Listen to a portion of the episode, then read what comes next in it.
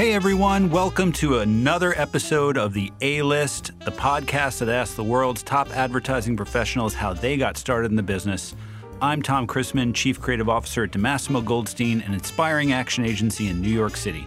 Today, I talk to David Baldwin, CEO and founder of Baldwin and in Raleigh, North Carolina. Named Small Agency of the Year twice in its first five years by Ad Age and the 4As. He's also a former chairman of the One Club in New York City and the executive producer of a great Emmy Award winning film called Art and Copy uh, that everyone should watch uh, if you're into the business. We're going to talk about that. We're going to talk about advice that he would give. Spoiler alert, it's shut up and listen.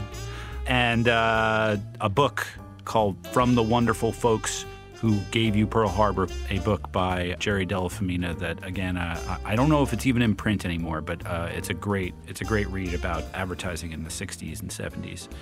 And yeah, he's worked everywhere. He is also the brand master of Ponysaurus Brewing, a brewing company. We'll talk a little bit about that. And he has his own agency down in Raleigh, North Carolina, and uh, sounds like a really cool, fun place to work. So we will talk about that too. But first, the A List is brought to you by Ad House Advertising School, advertising age called Ad House, New York's newest, smallest, and arguably hippest ad school. Their philosophy an ad class is only as relevant as the professional who teaches it. Ad House classes are taught by the best in the biz at the agencies where they work. You get 10 weeks of classes for just 600 bucks. To apply, you can go to adhousenyc.com and for the latest news, follow Adhouse NYC on Facebook. Yes, they're still on Facebook. I'm I'm I'm I'm throttling back on the Facebook. So if I unfriended you, then just find me on LinkedIn. We'll be okay. So you can follow me on Twitter at Mongo Industries. Um, you can check out DiMassimo Goldstein at digobrands.com. The A List is recorded at Gramercy Post in New York City. Our engineer is Matt Stillo. And now my interview with David Baldwin.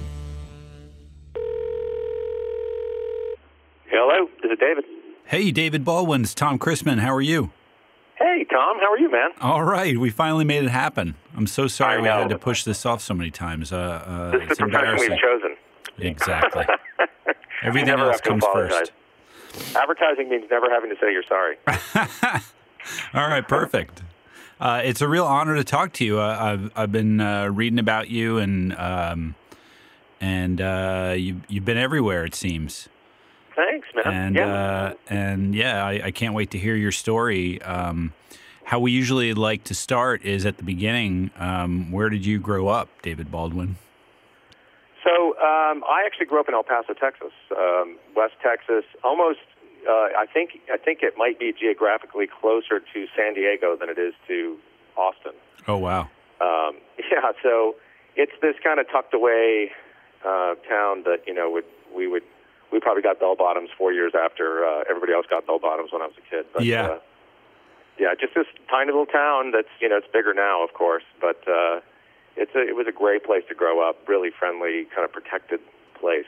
So, and, and how did you how did you find advertising? What was the what was the the thing that got you into it? And yeah, so my mom, my mother was a media person at an ad agency. So oh. I I, I kind of joke around. I feel like I've been in advertising since I was 12. Yeah. Um, yeah, I used to go into uh, the office. She worked at a, a little agency there called DeBrian Reddick.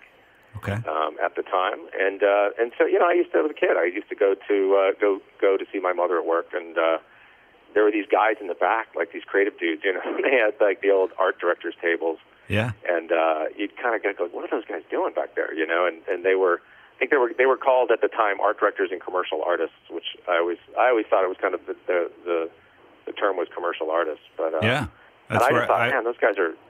Yeah. In, in high school, I, I, took commercial art, and it was yeah. Is that uh, right? Yeah, you yeah. don't uh, you don't hear about commercial art anymore. Yeah, they don't call it they don't call it that anymore. But you know, they had a Lucy. Remember the Lucy? Yes, of course. That's how you blew things up before the uh, yeah. the uh, the computer helped you. Yeah, do so it. it you know, I, I kind of grew up around it and always Yeah. thought it looked like a, a kind of an interesting way to make a living. I, I wanted to be a musician as well, and uh, kind of had advertising as a as a backup plan, and it turned out I was way better at advertising. Yeah, you flipped it on its head because you're still uh, you are the lead singer and lead uh, guitarist of Pants. Well, I, you know the the, the band's dead. I, I Oh no! that the band's You guys 10 years broke old. up. Yeah, well, you know, it, it was a bunch of people that worked together, and uh, two of the guys went and got jobs Oh, at another man. agency, and the the band broke up. But uh, you can still get our CD. It's still on. Uh, our record is still on uh, on iTunes. That's amazing. But uh, Download Yeah, but download Pants super fun. today. yeah, the the record's called "Twice the Snake You Need." so, so so search That's search amazing. "Twice the Snake You Need," and you'll find it on Spotify or on uh, on iTunes. It's So- fun. It was good fun. so you always kind of knew about this advertising thing and that you could do it and and so did you di- how did you first pursue it you were you, you just went to college and Yeah, I, I always had it in the back of uh, back of my head that I would. Uh, I had an agreement with myself that if I hadn't didn't have an indication by the time I was you know 20 uh, that I could make a living at music, that I would go kind of whole hog on advertising. So I had kind of both both paths going at the same time, and I went to the University of Texas and Yeah. uh, went through that Texas program. yeah And uh, literally on my 20th birthday, I was like, I'm not. I don't think I'm going to make a living making music. So I, I was all in on advertising, and you know, by then I guess you're a junior, whatever you are in, in college. So yeah um, and just doubled down on it. And you know, I just loved it. I, I really loved Yeah. it. I, I knew it was an alternative, and I felt very lucky compared to a lot of kids I see today who sort of stumbled onto it a little bit later or didn't know that this is a viable, you know, job. yeah And I always knew that, and so I, I, I, do feel very lucky that I, I was able to sort of double down on it at an early age and, and, and figure out that this is what I wanted to do. and who were you were you following uh, creatives at the time and sort of who did you want to be like who were you emulating when you decided to uh, Yeah, to go whole uh, hog. such a great, yeah, such a great question because back then Scali was, you know, uh, Ally Gargano was just amazing at the time. They were doing Federal Express and they were Mm-hmm. doing, you know, all these just fantastic work. And Scali was was the, the king of Madison Avenue at the time. Scali McCabe Sloves and Mm-hmm. um, um, you know, you had. Uh, Ammirati and Puris. You had all this just this guard of old guard of sort of second wave of, of revolution, you know, agencies. And, yeah and um, and you know back then it was it was a it was a tighter knit group of great people at the time. Like there were there were these sort of superheroes in the business, you know.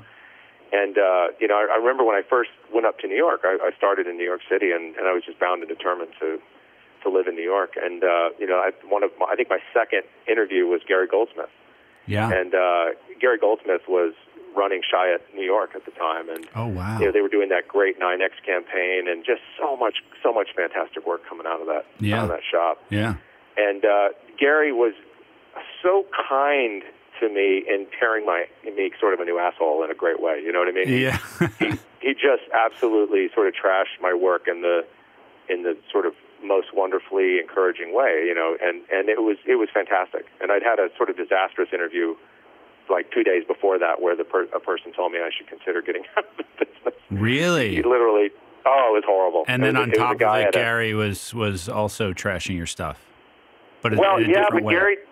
It's funny. I walked out of the one interview shaken, and I walked out of the Gary interview excited. That's that's the magic of Gary Goldsmith. The guy was great, you know, and uh, he was encouraging. and in he was he was you know kind of steel steel, but his opinions were you know like they were unbending. But he was great. He, Yeah. he was encouraging, and he.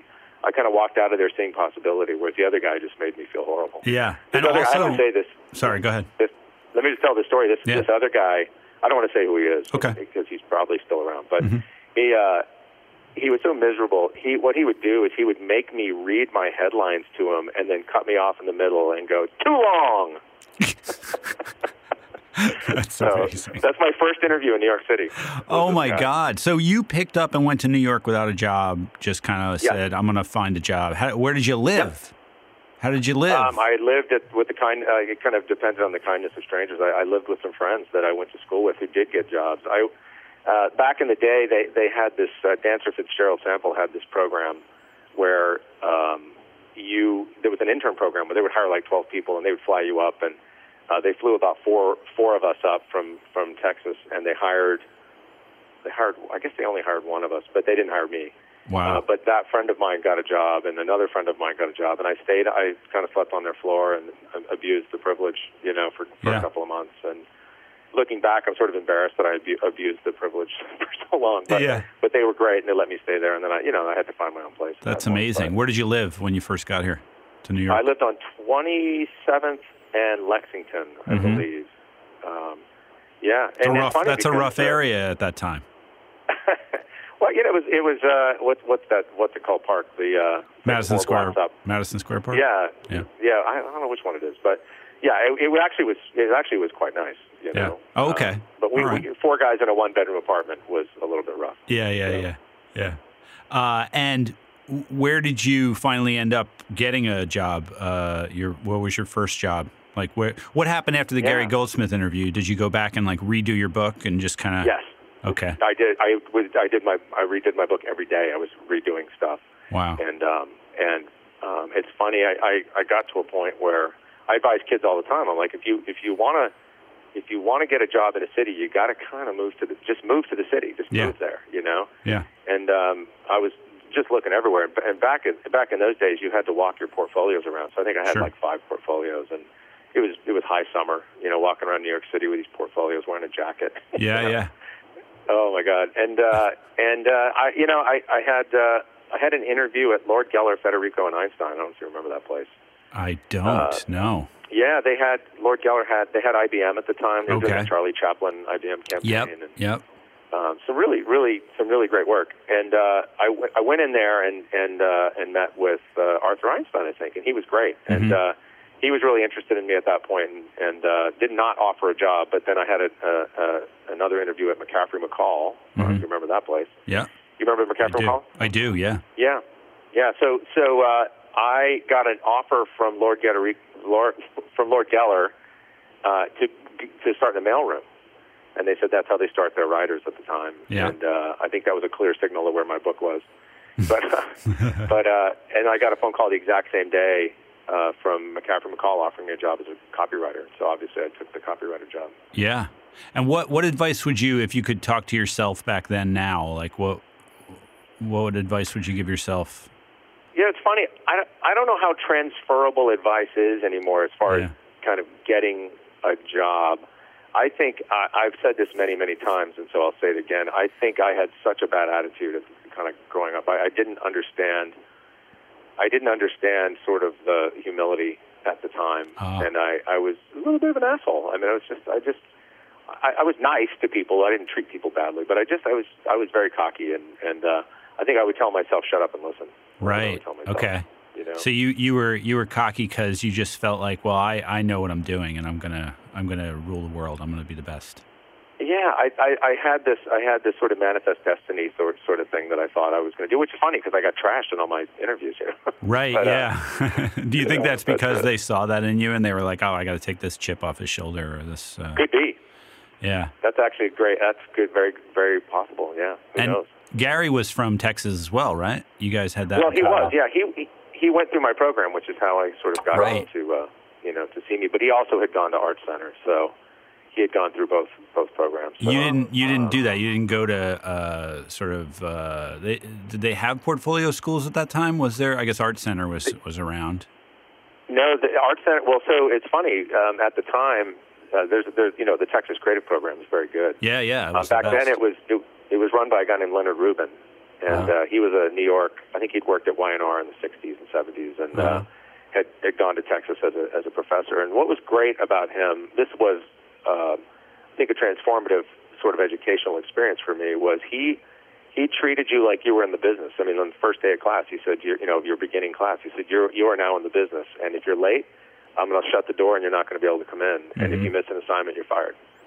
And he would kick you out of class. Wow. He kicks people out of class all the time. So, so you were not allowed to screw up in front of this guy. And, and he was, uh, he just said, you know, this is not pretend, it's not a pretend fun job like you think it is. It's, it's rewarding and wonderful, but it's, it's hard work. Yeah. And, uh, and so that was a three semester program. So, you know, you, you can imagine a three semester program where you're, you're learning everything in, in three semesters versus a two year program like Art Center. So we got up and I would see books from, from Art Center and just go, holy shit. You Yeah. know, like the, the level of, of thinking and, uh, and finish compared to what we had was it was unbelievable. Yeah. So, So that McCaffrey and McCall was where you ended up taking the job. Uh, what Yeah. was what was that job, and and uh, how was that? Yeah, was what a- was your first What was your first experience like in an actual agency in New York City? yeah, I was I was a junior copywriter, and uh, David McCall was. Um, I'm going to get this a little bit wrong, but David David McCall, I believe, was David Ogilvy's first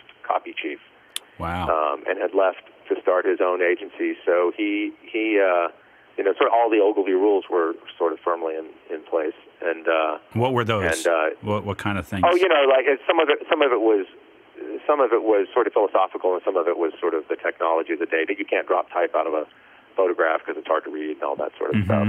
Mhm. It was just very, honestly, a really good education on Yeah. you know in sort of what you can and can't do. But some of it doesn't transfer at all.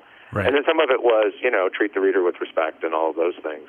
yeah. Um, very, very um, a, a copywriter shop, you know. Yeah. Uh, but but like uh, one of the creative directors there was a guy named Tom Yohe who had created Schoolhouse Rock, Oh wow. and they were doing they were doing interesting stuff. Yeah. So yeah, that's cool. That's culture.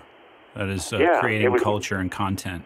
Uh, exactly. Before we called which it was that. really cool. So so that, so my first job was work. You know, I think my first assignment was on a a beer called Swan Lager from Perth, Australia. oh wow. and uh, you know, and that, again, that was back in. The, it, I don't know if it was that kind of shop or not, but that was back in the day where you got three months to do an assignment. Yeah, you know? yeah, sure.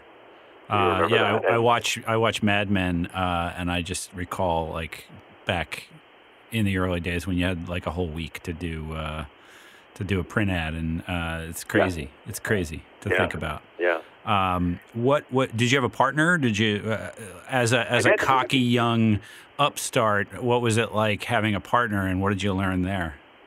Well, here's the th- here's the truth. I mean, honestly, I had a, a partner named Steve Rutter, who is uh, out at BBDO West now. Yeah, Still a dear dear friend of mine. Steve carried me. I mean, he was so much better than I was, and I learned I learned off him. I mean, I, I really did learn so much from Steve. So shout out to Steve Rutter. So he was a little bit more experienced than you. He had been there a little while longer. I think he'd been there. I think he'd been there a year. Yeah.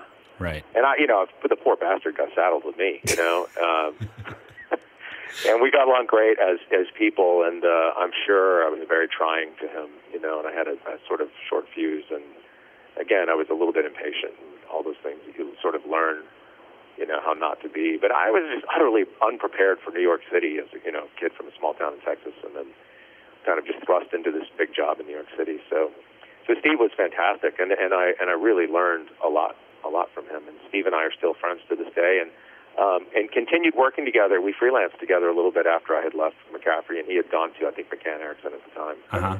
And um, and we just continued to work together. He's just, just such a great guy. Yeah, super it's a, guy too. such a small industry and uh, has always been, and I think still is. And yeah, word gets Yeah, around. it- if you're a jerk, you know.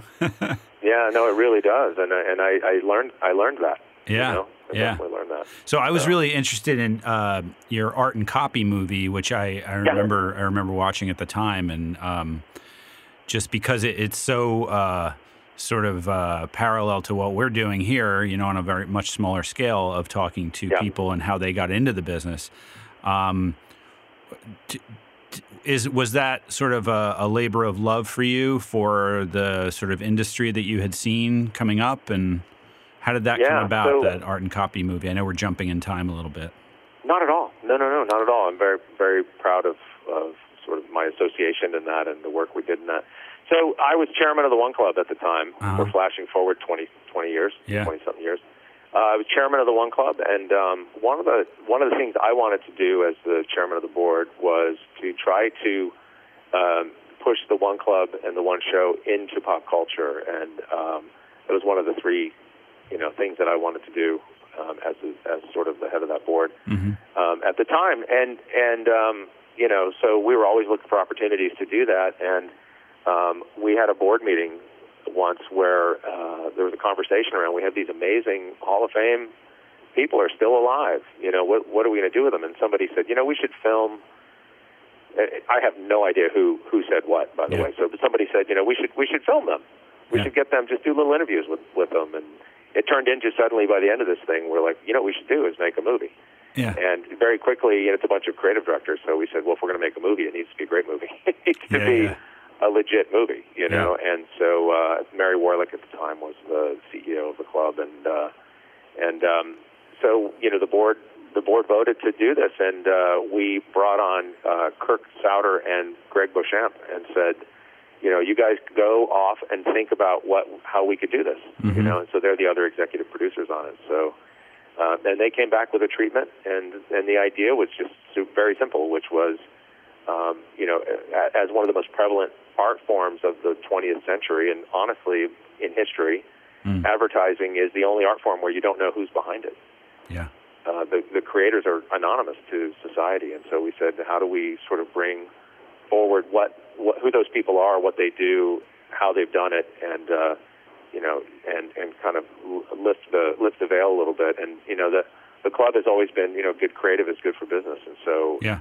that that that was the mission of the club, and and that's what we were trying to do at the time. So That's great. I I, I, Yeah. re- I remember thinking that like you know every other thing I'd ever seen on like ad people you know ad wizards was it was always the sort of uh, the the media story which is like these are the persuaders these are the guys who know what to say to get you to trick you into buying that new car or you know like Yeah. they're these Yeah. sort of uh, charlatans and this was a this was a, a different take and it was a it was looking at it as like these guys are artists and they Yeah. do things uh, and and they're yeah they're anonymous and you don't know their Yeah. because even David Ogilvy like I say that to my mom you know and she still is like I don't know who's David Ogilvy? You know it's it's advertising famous you know but yeah, uh, yeah, but it is so much of uh, pop culture and, and the things we see every day uh, are created by these people um, yeah, absolutely. and and to have uh, you know to have those people what did what was the what was the the biggest thing you learned from that like what was that like creating that movie Um, I, you know, I, uh, something that I think you you already know and I already know, but that is very cemented, which is, let's be honest, it's not a noble profession for the most part. It's 95% horrible. You know, 95% of what's created is dreck and and Yeah. is a blight on our culture. yeah And yet, there's this 5%, and Hmm. I'm being probably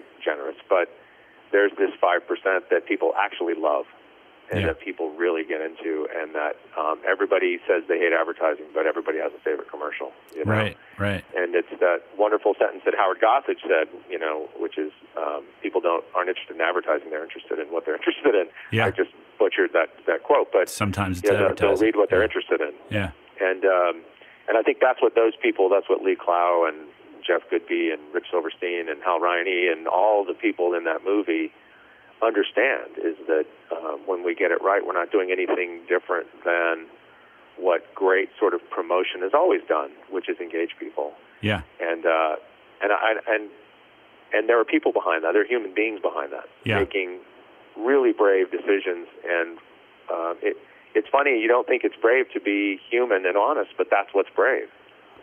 That's the brave part is is daring to not just sort of do the crap, you know. And Right. uh, so I, I I I loved sort of just hearing that from those those people. And and the other is the other thing is, you know, we, we really made that movie for kind of the, the the client the client world as much as anything, just to get to see those people and their passions. And uh, but it, it I think it, it spoke to a lot of it spoke to a lot of different audiences.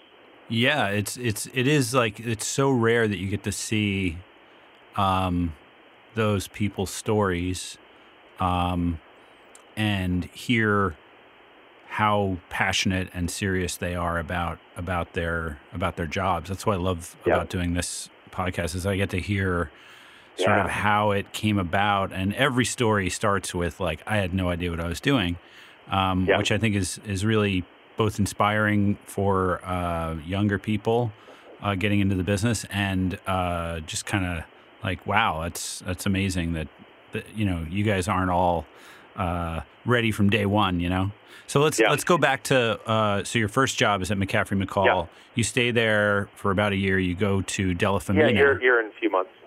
Um, you head to Della Femina which is which was Yeah, the, so- one of the bad boy agencies, right?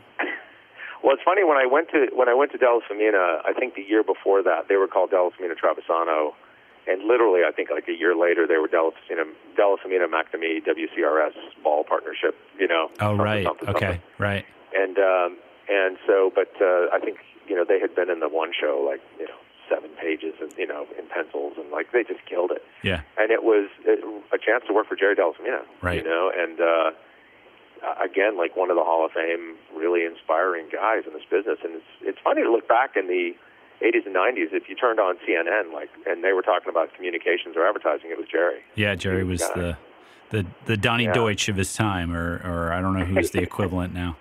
Yeah, I don't either. Yeah. I, I think it's sort of sad that I don't think we have an equivalent Right. anymore. But yeah. But uh, but you know, Jerry was just one of those guys. Again, all about honesty and authenticity. And, and authenticity is a dangerous word, right? I mean, we all know it's a sort of it, it's an overused, bankrupt word, but but Mhm. a, a, a guy that was totally for real.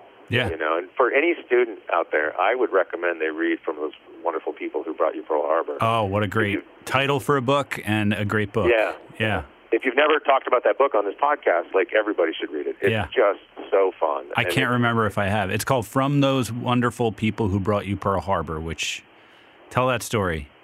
Yeah, so so it's it's just Jerry's exploits in the late '60s and early '70s about kind of going from I believe creative director at Grey to starting his own agency and just all of the different crazy things that that happened and and how they really rolled the dice. It's a great story in there where they they literally had no clients, no money. They were out of money, and they threw this. They just were like, screw it. They threw this huge party, and uh, and invited every agency, every client, every. They threw this blowout with the rest of their money, and uh, in a in a sort of last ditch attempt to be like, hey, we're doing great, you know. Yeah. And they ended up getting all these clients from it, which was amazing, and that's what really sort of started them off on sort of their journey. And uh, and Jerry Jerry built uh, Jerry and Ron just built this amazing agency, and it just you know again like I'm I, I still am sort of connected to a lot of the people that I worked with during my time there. I think I was there in 1987, Yeah. 80, something like that, Yeah. and um, 86, 87. 86 to And, uh, 88. yeah.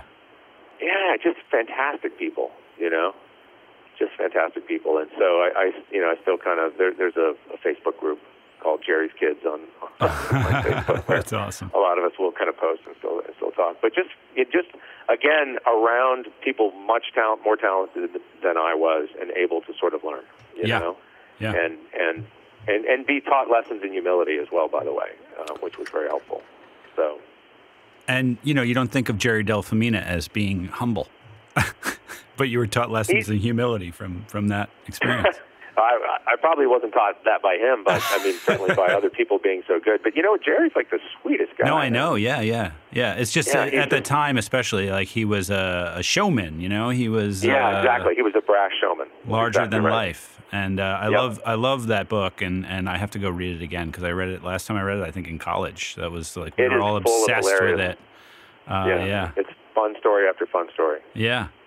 Uh, and so you, you bounced from coast to coast after after Deutsch, right? Is it was it Deutsch? Yeah, so I went to Deutsch after Della Femina, and then I I went out to Riney in Yeah. San Francisco and uh, and uh, worked for Hal out Yeah. there, and then and then I went up to Cole and Weber up in in Portland, Oregon, and it's really it's really. Uh, you know, it's it's funny the the the Portland experience. I've, I've had two, I've had two occasions in my career that uh, that I think have been defining, um, defining kind of situations, and both of them were being faced with taking pay cuts uh, for a better situation. Right. And Cole and Weber was one of those situations. I was making pretty good money, and I got a phone call from this little weird upstart agency in Portland, Oregon, full of great people, and they offered me a job, and it was for 50% of what I was making in San Francisco. wow. And and Riney was great. Yeah, Riney But was I- where Perrier, right? Like all those. Uh, yeah,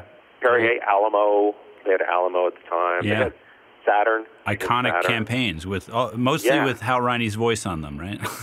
Yeah. Well, he was. I mean, again, that guy was a that guy was a genius. yeah. Um, but yeah, so so I, you know, I I, I just I I kind of saw that situation and said, oh my God, there's a chance to be one of eight creative people at Wow. the time, or maybe 12. And maybe they were all ex Wieden, I'm, I'm guessing? People. No, nobody was ex oh, okay. Wieden Yeah. Okay. A, a lot of them ended up going to Goodby or Wieden. Okay. So, so what was what happened? So I, I, I took a huge pay cut to go there. It was the, one of the best decisions I've ever made, and just was surrounded by fantastic people, great people, and great creative people. yeah. And uh, and there was also a Seattle office that had um, a, another complement of just complete stars. Mark Fenske was there, and Steve Luker was there, and Kevin Jones was there. Wow. Um, I'm gonna Harvey Marco was there in in Portland. It was Joe Shands and Paul Hirsch and Ron Saltmarsh, Bill Caro, Mark Wagner. Like just I, I'm leaving people out, and Yeah. I feel bad I'm leaving them out. But it was Sally Morrow, fantastic creative people, and and we just had like a two years, a defining two years in that city of just really really fantastic work Yeah. and to the point where um, agencies started calling and going like, "Oh, you only make how much money?" you know yeah. what I mean? Yeah, yeah. And we got dismantled. Honestly, got dismantled by like Goodby and you know, no, no fault of theirs. I mean, of course, they're looking for talent, but right. Goodby hired like seven people from from the two offices from Yeah. Weber, Wow. and uh, it sort of functionally ended it. I think.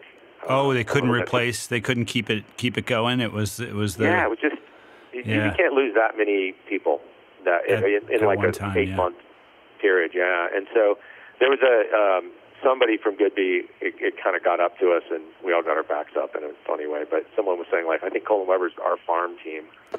oh So, but uh, but I mean, good. You got Goodby at the time. Holy shit! I mean, Goodby Yeah. was just on fire, you know, and uh, and so uh, and so I, I had the uh, I had the good fortune to be offered a job to go to Leonard Monahan in um, in New England, which Yeah. at the time again was this really great little gem up in in New England, very similar to Leonard Monahan, actually very small. Yeah. And uh, got a chance to work, you know, with Tom Monahan, who again is one of those kind of ad genius guys, you know, and uh, and Tom was Tom was sort of leaving to start his own consultancy, and so I, I was able to be the creative director there. And David Lubars had had just left, wow. and uh, And went and so again, to like just he went to great place. Minneapolis. actually he went to BBDO West at the Oh, time. okay. He had left to go to BBDO West, and then he went to Minneapolis. Yeah. Yeah. So yeah, so you know, um, and then the other time I took the pay cut was to do this. You know, I, I, I To start I your own have. thing. Yeah. Let's Yeah, talk about that. What was the what was the decision making behind that? You were at McKinney at the time, right? And you'd been Yeah, there McKinney. for nine or ten years. I was there for 10 years. Yeah, fantastic place, too. Just a fantastic place with super smart, great people. Um, you know, we've been bought and sold four times at the time, and, and, uh, and so, I, you know, I decided to do this and uh, had the opportunity to kind of go up to New York and do the chief creative officer thing in a couple of different places. I'm not saying I had offers, but I had the sort of sniffing around of that stuff, and it really made me have an existential conversation with myself about what I wanted to do and did I want to kind of go pursue the money in the big city and and do that whole thing, or did I want to try to carve out my own thing here? And I just I decided to do this here, and it, you know haven't looked back. It's been almost ten years. It's Yeah. crazy. yeah. So, and you've been we doing started in the yeah. know we started in the depths of uh, 2009, like in the depths of that recession. Oh yeah. Um, yeah, if you recall, it's funny because if you look at a chart of of when we decided we wanted to start the agency, hmm it was the economy was riding high, and then you know eight months later it was. By the time you Well, actually opened it, it was uh, Yeah. uh and who was your first client? How did you how did you work that out? How do you go from from working at a place to uh, did you have to sort of assemble your uh, your cast of characters before you Yeah, before well, I leap? yeah, I had uh, um, had a couple of people that had left McKinney after I did um, that were on my list for all-time great people, Mhm. and uh, they they had left, and and uh, I kind of approached them and said, "You guys want to start a, a company here?" And we all decided to do it, and so we started it. Our, our we started without a client. We actually started. Um, and kind of hung, hung a shingle out, and then started looking for, for work. And I do not recommend that in the in the sort of height of a recession. Yeah. Uh, but our, our first project was Nortel, believe it or not. We were doing strategic and creative work for Nortel um, to help them through their bankruptcy. And uh, they had just they were just going bankrupt at the time. And so again, I don't recommend that. I don't recommend you get a client that just went A client is going bankrupt. bankrupt. Yeah, yeah, yeah. yeah.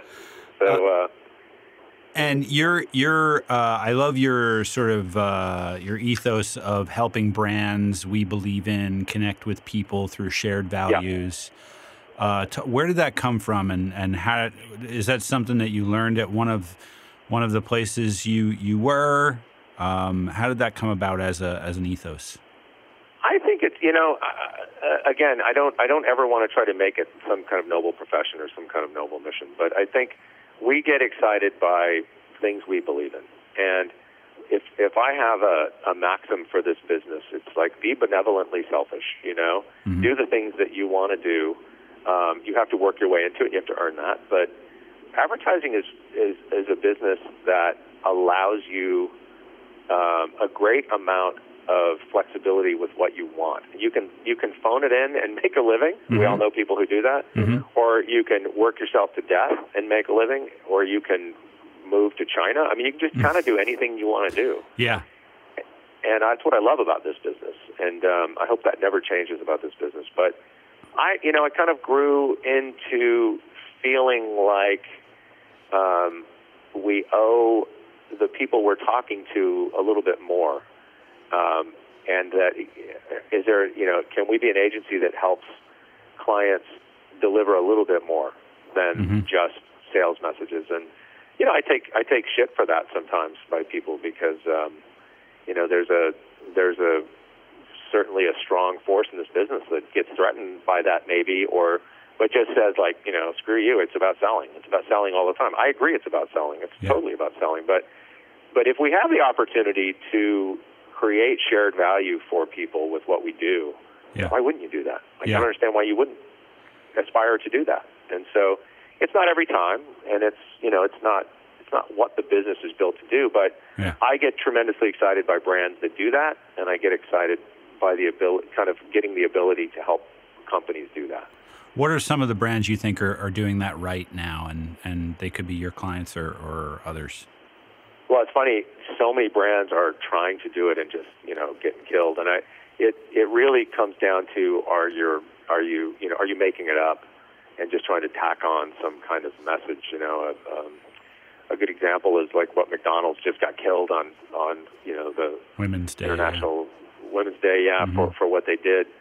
Um, and yet, you know, it's sort of a noble thing they tried to do, but you know, yeah. you, you've got to make sure that you're that that's aligned with actually how your company operates. I don't mean to pick on them. No, but I actually thought that was kind of a it was kind of a cool idea, you know, but but it it it, it wasn't backed up by an infrastructure or a brand.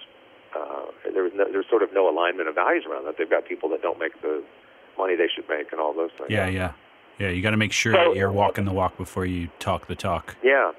So I, you know, I I would almost rather talk about the brands who shouldn't be able to do it but are. You know, I, I think the one, probably the one that I admire the most right now, kind of contemporarily, is what Always did, mm-hmm. um, where that brand um, is. You know, everybody loves to say like, I don't want to have a relationship with my toilet paper. You know, right. screw this, screw this stuff. Well, actually, except when it when you do, you know. Yeah. And a lot of people got involved in that in that campaign. And um, as a father of a daughter, I was glad that conversation was happening. And and they all they did was say, you know, this brand is about confidence. It's completely aligned with who they were and what they were about. Yeah. And and they did a campaign about confidence.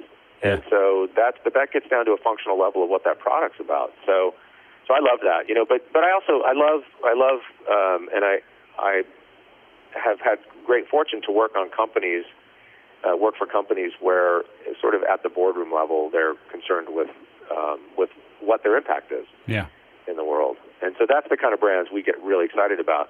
But we also we want to help companies. You know, some, sometimes the impact you're having is just great communications that's engaging and involving people. It's, it's not like you have to save kittens. You know, right, right. I love the um, uh, the Polaris uh, duel campaign that you did. I think yeah. that was that was at yeah. your agency, right? Uh, no, that was actually at McKinney. That's, oh, that was at McKinney. Was, so that, yeah, but it's one of my favorite things we've that I've ever been a part of. Yeah, fantastic. Because uh, talk about that. What was the? How did that come about? And, and talk about the idea. Yeah, so the idea for, for it was called the duel, and uh, you know it really came out of a strategic uh, imperative. They everybody in the in the category was saying that they're the tough, they're the toughest, you know, yeah. ATV in the world. Also, everybody said it, and uh, and uh, at the time, the the CEO of of Polaris was this 48 year old guy who who rode every every machine Polaris made. He would ride them to work. Mm-hmm. And uh, if you kind of looked around the industry, most of the other CEOs were these like 72 year old corporate businessmen. Yeah.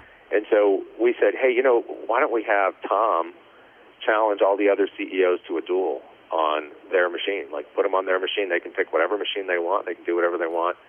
And then we created a, a course uh, that that um, people could um, could you know name what they wanted the actual impediments to be and things like that. And we FedExed out all these letters, these these duel challenge letters, and we filmed the whole thing. And Yeah.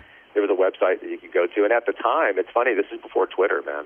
Yeah. So that's how old this this campaign is. Yeah. I think it was like 2004, you know, whatever. But we were using user groups and uh, and you know chat rooms and things like that. So Yeah. at the time, but You were way But it was ahead of your time. Now the now the president of the United States is uh, challenging everyone to a duel on Twitter. to a duel, Yeah. challenging America to a duel. Yes. Yes. But uh, yeah, but but uh, but it was it was a really fun campaign, and and it it uh, you know Polaris was the talk of the ATV industry for for the first time in a long time at the time. They they'd sort of lost some of their kind of you know moxie at the time, and and they they got it back, and they they dealers were talking about them again, and, and that sort of thing. And it wasn't that expensive a, of a campaign.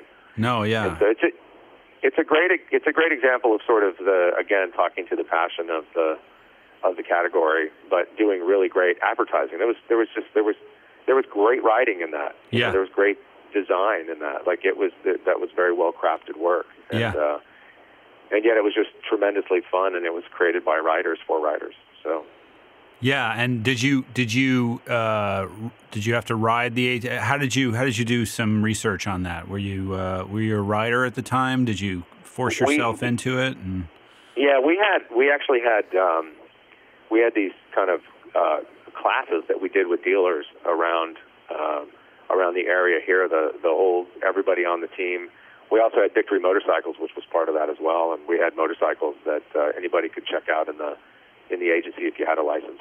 You know, you could get on the motorcycle and, and take it out, take it home. that's cool. Um, yeah, and so um, so most of the most of the people were definitely riding. I, I think calling them writers is probably you know that's a that's a subset of humanity that probably a couple of us were, but right. uh, I, I certainly was not what you would qualify a writer. I wasn't going out every weekend and doing that. But you know, you get on it and you have fun, and Yeah, it's fun. and we were yeah. It was it was a, a great brand and a great thing to work on. Really fun. Yeah. When you uh, when you come to uh, how is your how is your process? And you probably don't do as much writing now as you used to do, but when you were writing, what was your process, and how did that how did it evolve over time? And I, you know, I'm I'm going to get this wrong because I, I'm it's it's in the midst of time, but I think it was Ed McCabe who said, "Arm me with the facts," you know.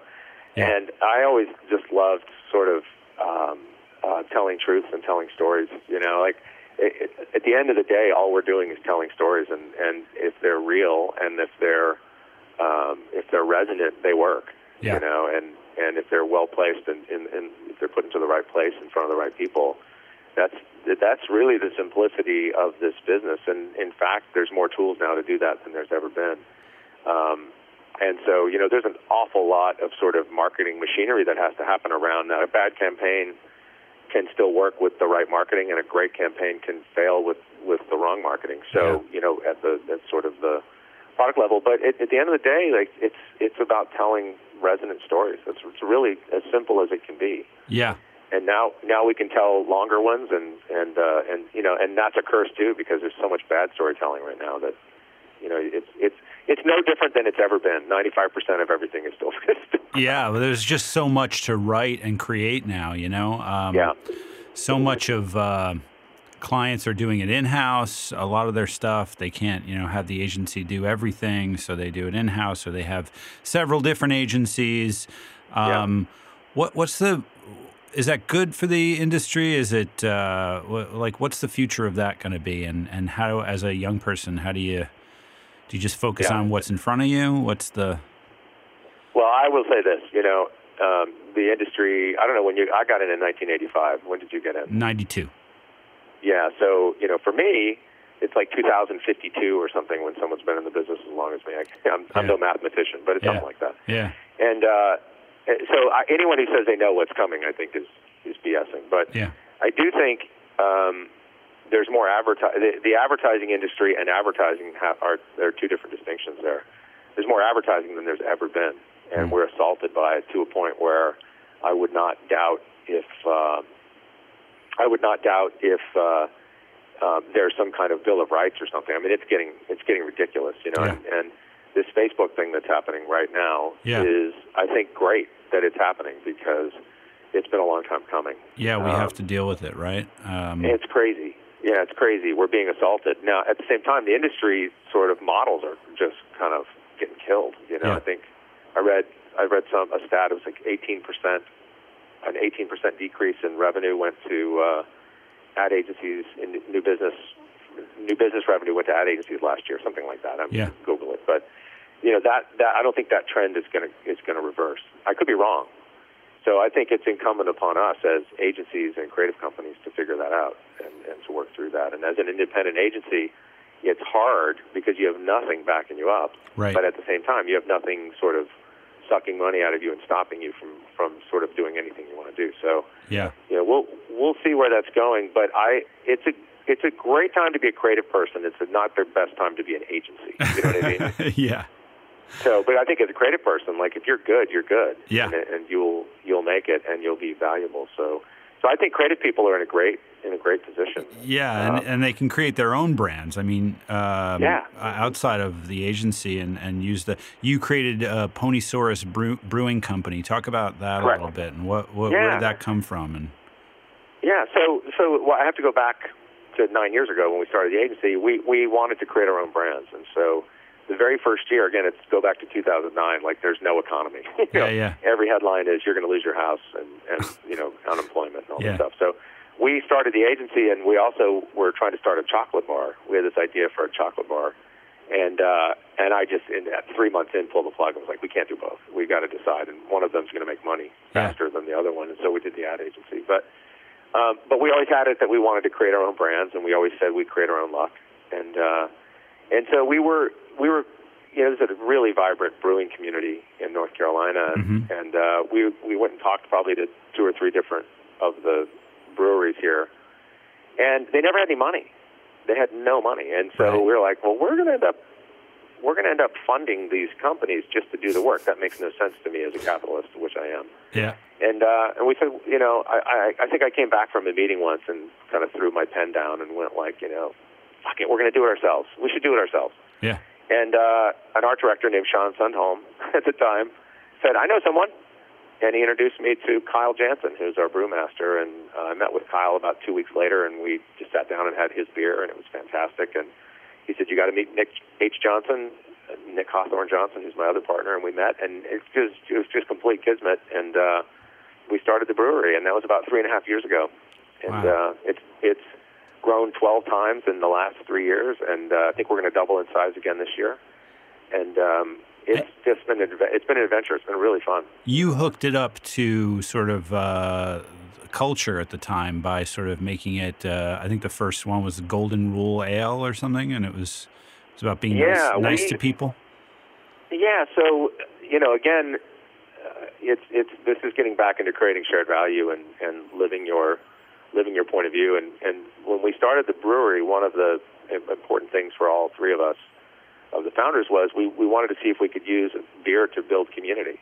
We're like, like how- can we use like make a great beer, but how can we also build community and support community? hmm And so HB2 happened in uh, in North Carolina, which if, if uh, you guys don't, if people listening to this don't know what that is, it was known as the bathroom bill. hmm And regardless of, of where you are morally on that, because I, I do understand both positions. Right. You know, I, I understand both sides. Uh-huh.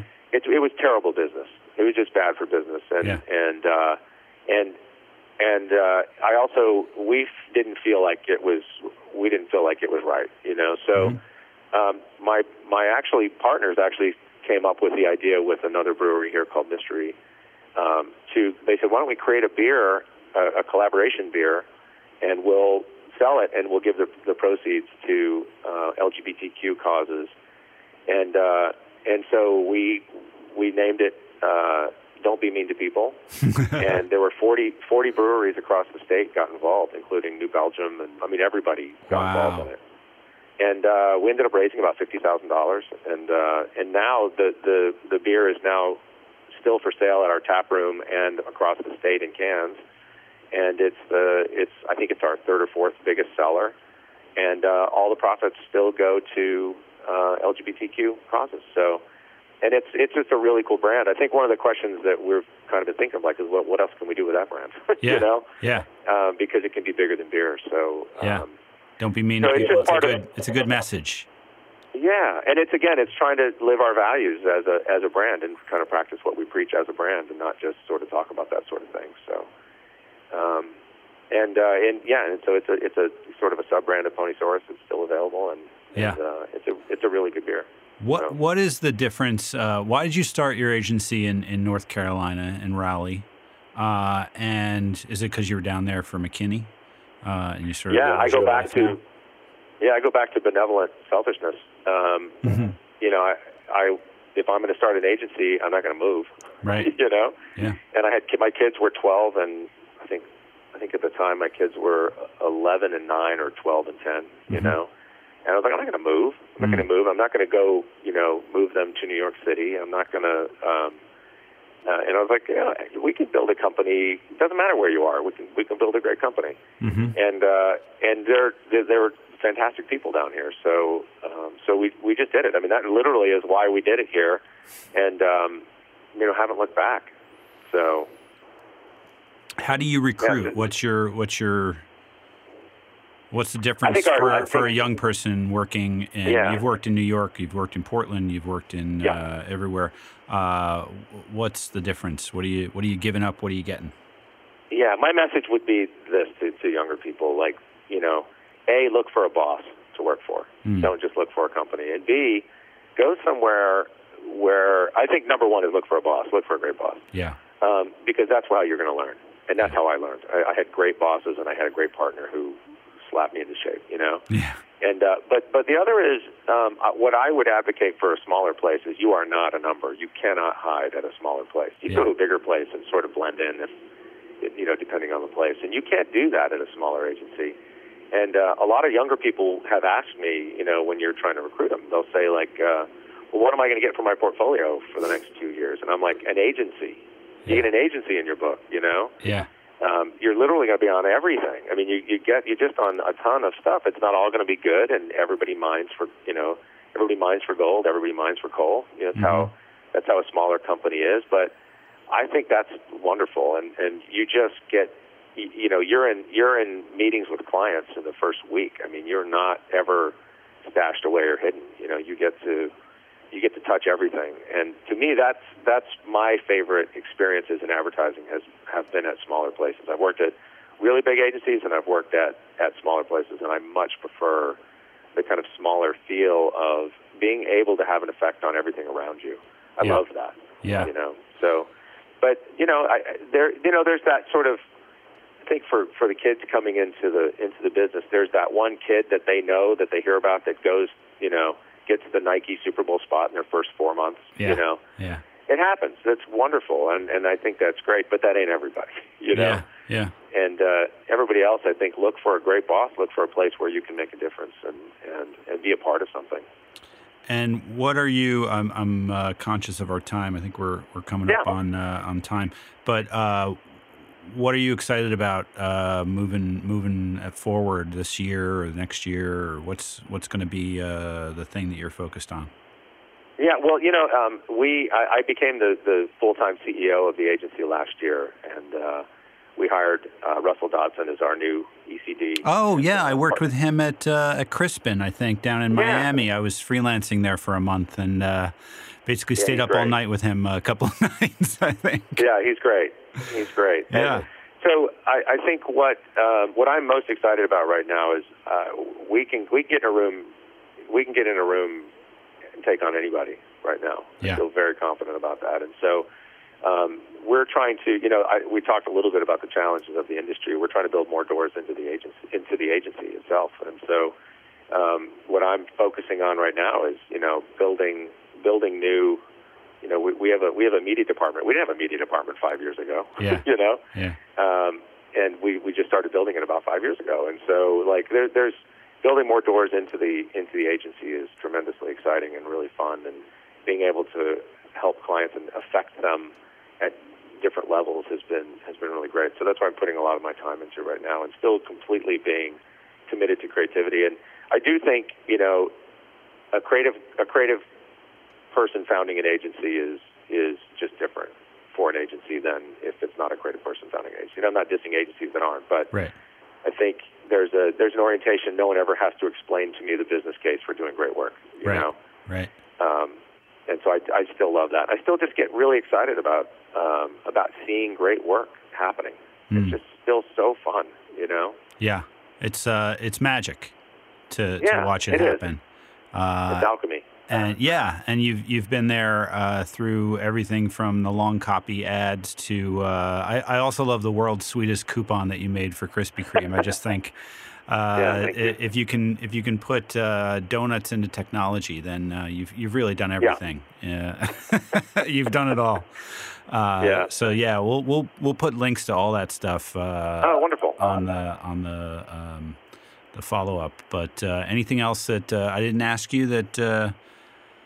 Uh, No, I listen. I'm, a? I'm actually a, I'm a big fan of yours actually, and I'm a fan of your agency. You guys do great work. Oh, thank and, Uh, you. it's a real, yeah, it's a real honor to be on here, and uh, and I think you're providing an important voice to these to these kids getting in. So it's great. We're so happy uh, that you agreed to do it, and even though uh, I couldn't do it a couple of times, you still came back. Uh, thank No, you for, good, for man. spending the time with us. Um, Yeah, absolutely. Thank and you. uh, yeah, and hope to hope to meet you soon and talk about Yeah, talk sure. more about Howard Gossage. And so if you're ever in New. York, uh, please stop I'll by. see you in May. I'll be up there. I'll Oh, be up great. For the, one, for the one show. Oh, perfect. Yeah, let's do that. Let's make a let's make right, that a plan. We'll we'll have a follow up. Maybe I'll record it. it. Everybody can have a drink with us. I'll bring some Ponysaurus up. Oh, perfect. I'd love that. I'll yeah, do it. I want I'll- a six pack for I'll my bring up some beer. office. Uh, yeah, I'll, I'll all bring right. up some beer. Thanks, David. All right, man. Have a great, Great talking to you. Bye. Thanks, man. Bye bye. So that was my chat with David Baldwin. What a guy. I had never met him before. I'd only really read about uh, his stuff. I will put a link in the show notes to all of his work and his agency. Uh, really, really cool place if you live uh, or if you want to live in Raleigh, North Carolina, and if you if you're down there, check it out. I can't wait to meet him in May. He's going to bring me beer, which is you know I love beer. Thank you again. This has been the A List brought to you by Ad House Advertising School. I'm Tom Christmann. Thank you for listening. Please rate us and subscribe us uh, to the subscribe to the show uh, on iTunes uh, or wherever you listen to podcasts. And if you want to be interviewed from an upcoming episode, contact us through adhousenyc.com. Lauren Slaff uh, will be happy to talk to you and, uh, and we'll get it going. Thank you, and until next time, uh, see ya.